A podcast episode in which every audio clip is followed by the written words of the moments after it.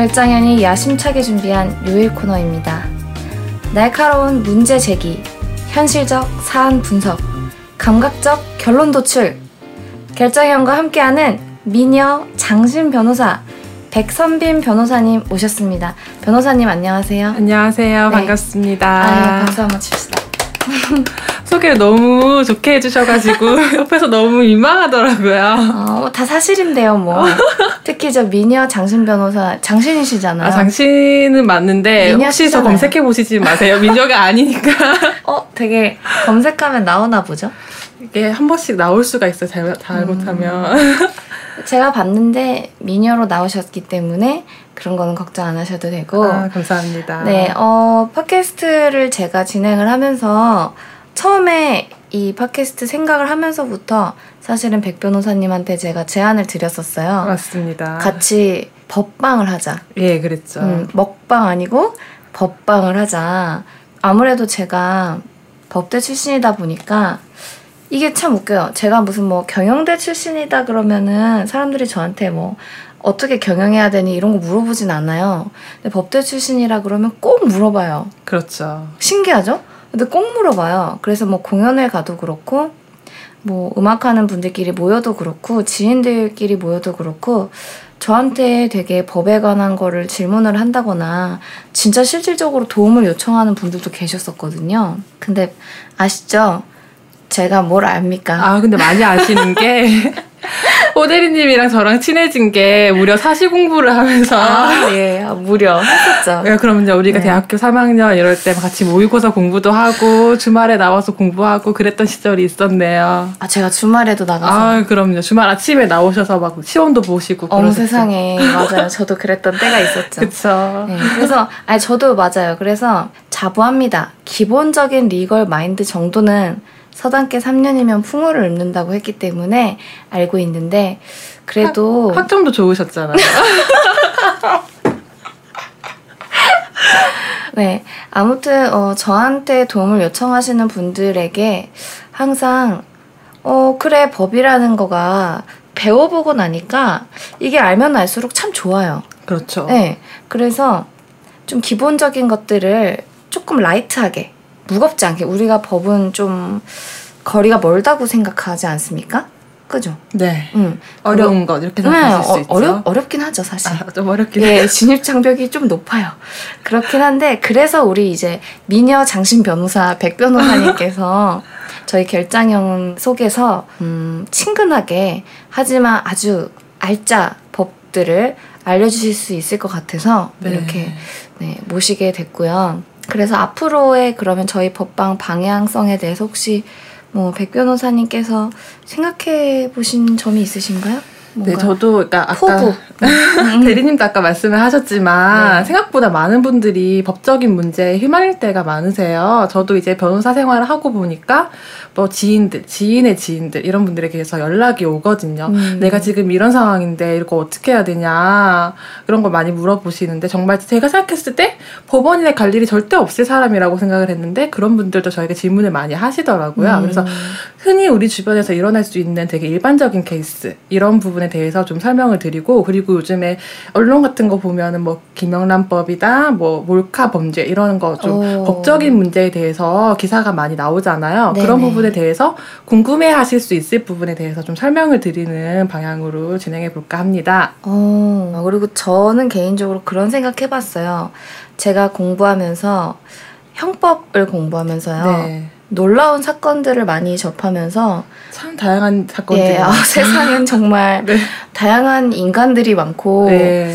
정말 다양한 사건 사고들이 많구나.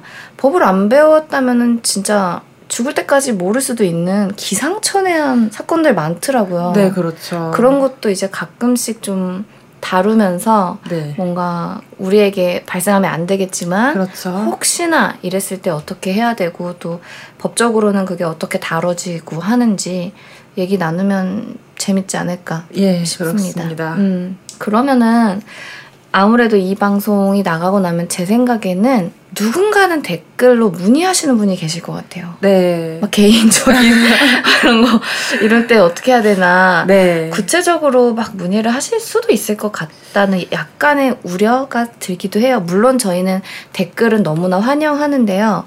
어, 변호사님께서 어디까지 도움을 주실 수 있는지도 음. 좀 사, 저는 사실 이렇게 댓글만 봤을 때는 사실관계를 정확히 파악할 수가 없잖아요. 그렇죠. 근데 정말 그렇죠. 미묘한 차이로 또 결과가 많이 달라질 수 있기 음. 때문에 그런 부분을 댓글로 일일이 다 이렇게 설명을 해드릴 수가 없어요. 그러면 오히려 댓글로 상담을 해주신 분께서도 잘못된 결과를 잘못된 맞아. 상담을 받아가실 수 음, 있기 음. 때문에 저는 좀 일반적인 이야기를 해드릴 수밖에 없어요. 아니면 좀 구, 구체적으로 궁금하신 게 있다 하시면은 연락을 주시면 좀 그 분야 구체적으로 소개해 드릴 수는 없지만 이런 변호사님을 선임하시면 좋을 것 같다. 추천. 아 그렇죠. 네, 추천해 드릴 인터넷에서 이런 분을 한번 검색해 보셔라. 이런 뭐, 백 변호사님이 주로 다루시는 분야면 또 맡으실 수도 이겠지만 뭐 그건 나중 일이고. 그렇죠. 그러니까 개괄적인 설명을 해드릴 수 있는 것이지 그렇죠, 뭐 그렇죠. 개별적인 상담은 이제 좀 다른 문제다라는 그런 것이고. 네. 그 예전에 그런 프로 재밌게 봤었거든요. 솔로몬의 선택 이런 프로 네, 있잖아요. 네. 근데 어렸을 때는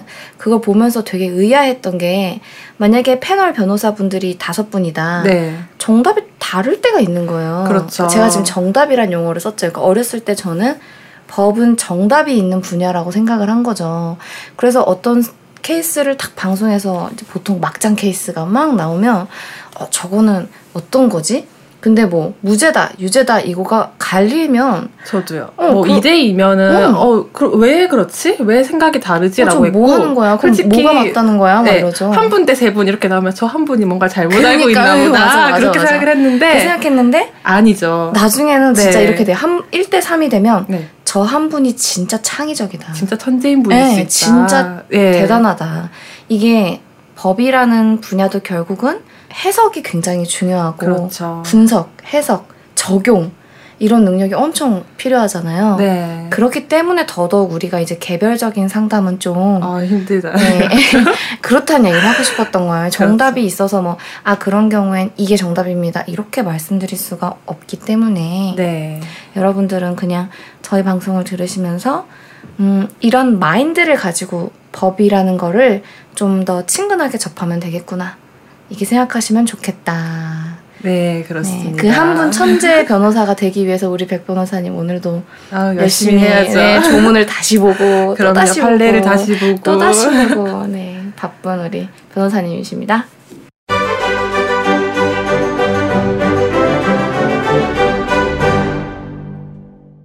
네, 사실 우리 백 변호사님 모시기 정말 힘들었어요. 왜냐면 너무 바쁘세요. 아, 너무 바쁘. 오늘도 데이트하고 오셨나요?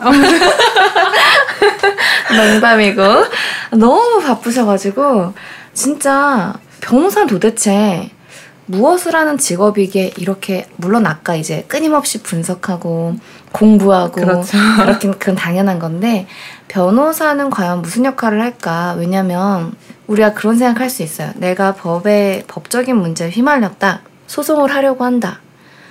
막막하죠. 네, 그렇죠. 내가 뭘 어떻게 해야 어, 되지? 소송이 뭐야? 뭔가 내너 고소할 거야. 라고 말만 던졌지만 이거 고소장에 뭘 써야 되는 네. 거지? 고소장은 어디 내야 되는 거지? 음. 그런 것부터 쉽지 않죠. 그래서 궁금한 게 그걸 진짜 우리가 할 줄 몰라서 변호사를 선임해야 하는 건가요? 아니면 할 줄 알면 혼자 해도 되는 건가요?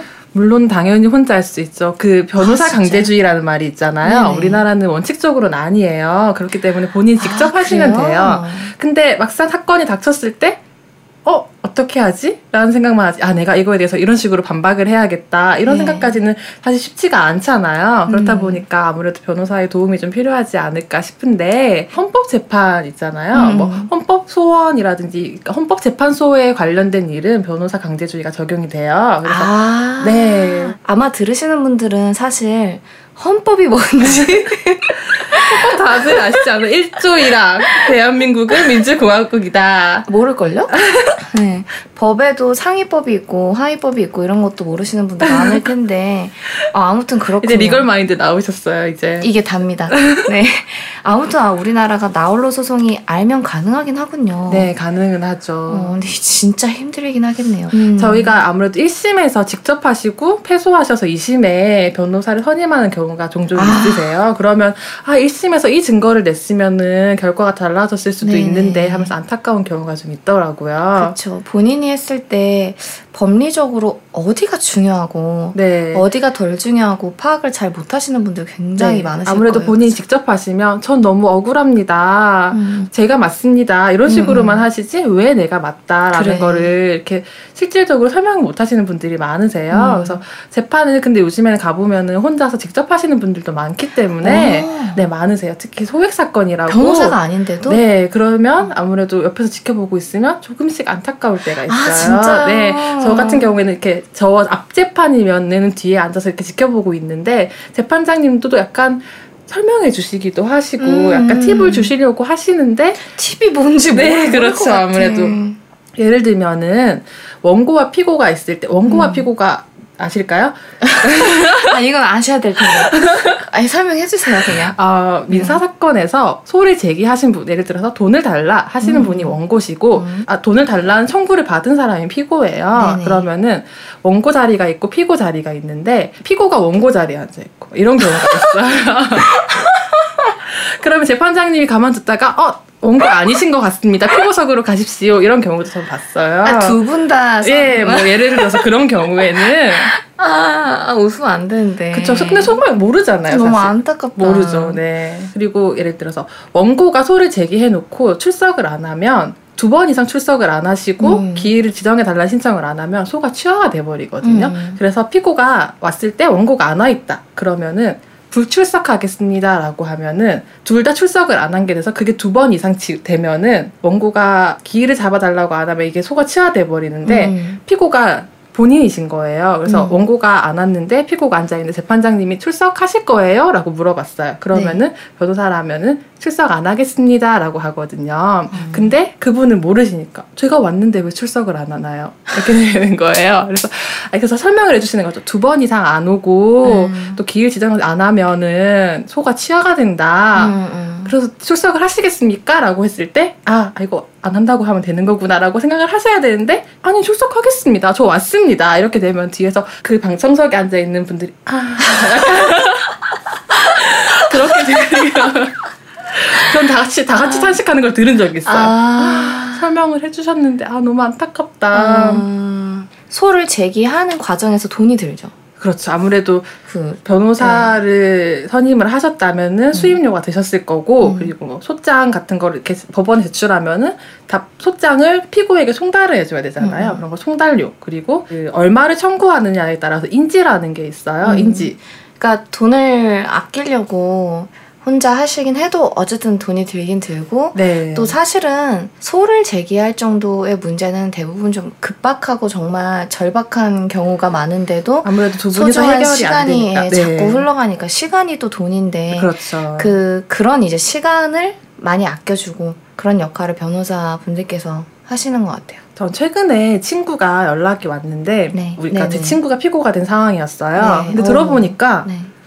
피고가 될 이유가 없는 상황이었어요. 네. 그러니까 어떤 분이 피고의 어머니에게 채권이 있었는데 그냥 아들한테 소리 제기 하신 거예요. 어. 그래서 들어보니까 음. 그거는 말도 안 된다. 음. 이거는 뭐 다툴 것도 없다. 누가 봐도 말이 안 된 소송이다라고 음. 생각을 했는데 어머니가 갚아야 될 돈은 맞잖아요. 그쵸. 그러니까 아들이 갚아주고 싶은 거예요. 도의적으로는 네, 그렇죠. 만약에 법적으로는 만약에 원고의 청구가 기각된다 하더라도 음. 결국엔 다시 어머니를 상대로 소리 제기하면은 결국에는 줘야 될 돈인데 그쵸, 그쵸. 그러면은 이거 어떻게 하면 좋을까 하시더라고요. 음. 사실 뭐 전문가가 아니셨다면은 되게 복잡해질 수 있는 상황이었어요. 음. 근데 저는 그러면은 법적으로는 낼 줄 돈이 없는 게 맞지만 주고 싶다면 법원에다가 조정을 해달라고 해봐라. 음. 아니면 화해 권고를 해달라고 해봐라. 아니면은 화해를 하겠다고 의견서를 한번 내봐라. 음. 이렇게 돼서 결국에는 화해를 했어요. 음. 그냥 피고가 원고에게 이 돈을 주겠다. 음. 대신에 뭐 지연 손해금 있잖아요. 예를 들어서 소를 제기를 하면은 소장 부분이 송달된 날로부터 15%, 연 15%의 음. 지연 손해금이 붙거든요. 음. 예를 들어서 천만 원을 달라고 했는데 그 소송이 1년이 갔다. 그러면은 천만 원 플러스 이자 100, 이자라고 하지만 정확하게는 지연 손해금인데 네. 150만 원이 붙는 거죠. 네. 그러면 150만 원이고 너무 아깝잖아요. 그런 거는 이 지연 손해금까지는 너무 과하지 않느냐. 음. 그리고 아까 말했다시피 처음 소리 제기할 때 잘못 제기했는데 비용이 들어갔잖아요. 네. 그러면 만약에 피고가 패소 판결을 받아버리면 그 소송 비용까지 다 줘야 되거든요. 네. 그래서 화해를 해서 결국에 소송 비용은 각자 부담하고 지연 손해금은 원고가 포기하고 음. 대신에 피고가 주지 않아도 될 돈이지만 준다. 이런 식으로 결론을 음. 내서 잘 해결됐다고 그런 연락을 받은 적이 있어요. 음. 아무래도 법률적인 전문가들의 도움을 받는다면은 문제가 깔끔하게 해결될 수 있는 음. 그러게 처음부터 제대로 차라리 네 사실 그 피고를 원고 잡아서 했다면 그쵸. 그냥 아들분이 갚아줘도 네. 네, 뭐 그러니까 그분도 원고분도 애초에 도움을 안 받고 소를 제기하셨다 보니까 그런 음. 실수가 있으셨던 거예요. 만약에 도움을 받으셨다면은 정확히 피고를 특정을 해서 소를. 제기하셨겠죠. 그러면은 음. 그분 입장에서는 오히려 지연 손해금도 다 받고 소송 비용도 받을 수 있었던 음. 부분이죠. 반대로 생각하면. 그렇죠. 여기서 그러니까 되게 중요한 얘기를 하신 것 같은 게 그 피고를 특정하는 게 되게 중요하잖아요. 그렇죠. 그러니까 이 사안에서 정말 누가 피고가 될 것이냐. 그 우리 이번에 이태원 살인 사건도 네. 그자그 여기서 피고와 피고인의 차이가 나오는데요. 아, 예, 예.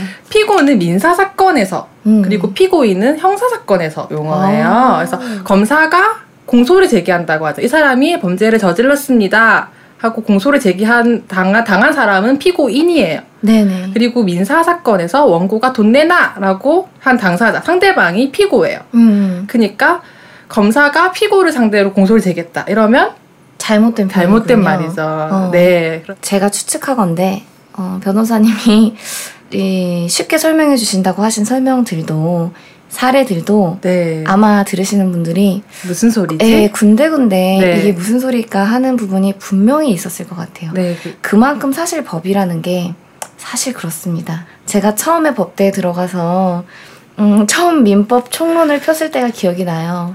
변호사님 그때 그거 다 이해되시던가요? 저는 일단 읽을 수가 없어요. 저도요. 그때 당시에는 지금처럼 그 네이버 어플 같은 게 없었어요. 우편 하나하나 뒤져보면서 이거 몇 회, 획, 획수라 그러죠? 네. 몇 획이지? 하면서 세면서 찾아봤던 기억이 진짜 있어요. 읽을 수가 없어. 그러니까 이게 네. 읽고 이해가 안 되는 게 아니라 읽을 수가 없, 애초에 읽을 수가 상황이죠. 없고 그래서. 법, 그 한자 밑에 하나하나 달아놓고 맞아. 읽어봐도 그래서 무슨 소리지? 네. 처음에 진짜 거짓말 안 하고 두 페이지 읽는데 한 시간이 걸렸는데 그 네. 읽는다는 게 이해가 너무 안 돼가지고 제가 무슨 책을 가지고 다니는지를 한 학기 지나고 알았어요. 되게 두꺼운 책이었는데 엄청 두꺼워. 엄청 두꺼웠어요. 그 네. 들고 다니기 너무 아, 힘들었어요. 너무 힘들죠. 근데 절대 부은 건안 하죠. 안 하죠. 또 자존심이 있으니까. 있으니까.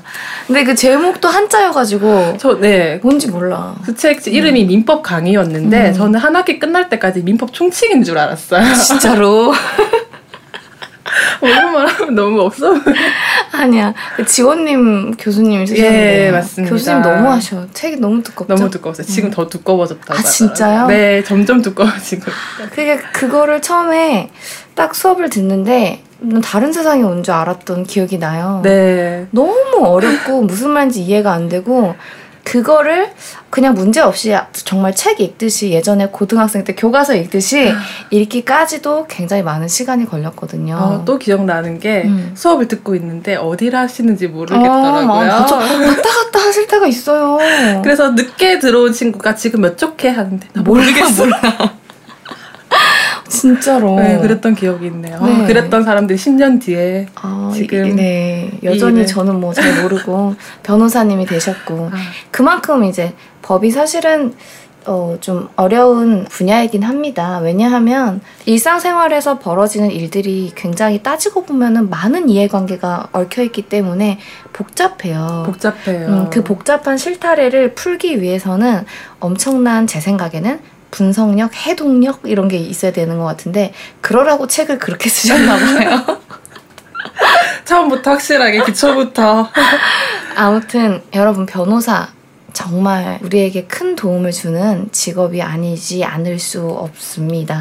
네. 이런 식으로 되게 판, 판결문 써 있잖아요. 아, 니라 할 수 없다. 되게 많잖아요. 한 문장이 막 한 장 반 이러잖아요. 아 그렇죠. 요즘에는 한- 많이 바뀌었습니다. 아, 그래요? 예.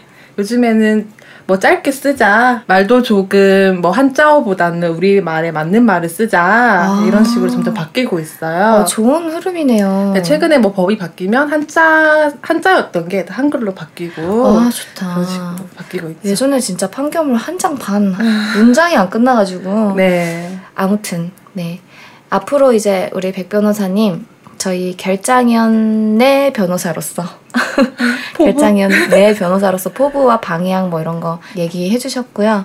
앞으로도 저희 잘 만들어 갑시다. 네, 그럽시다. 예전 이야기 하면서 너무 즐거운 시간이었어요. 네네. 아, 옛날 이야기 하자면 끝도 없죠. 네. 여러분에게 good friends가 되겠다. 네, 네. 맞습니다. 는 굿 프렌즈 오늘 여기서 마무리하도록 하겠습니다. 변호사님 감사합니다. 감사합니다.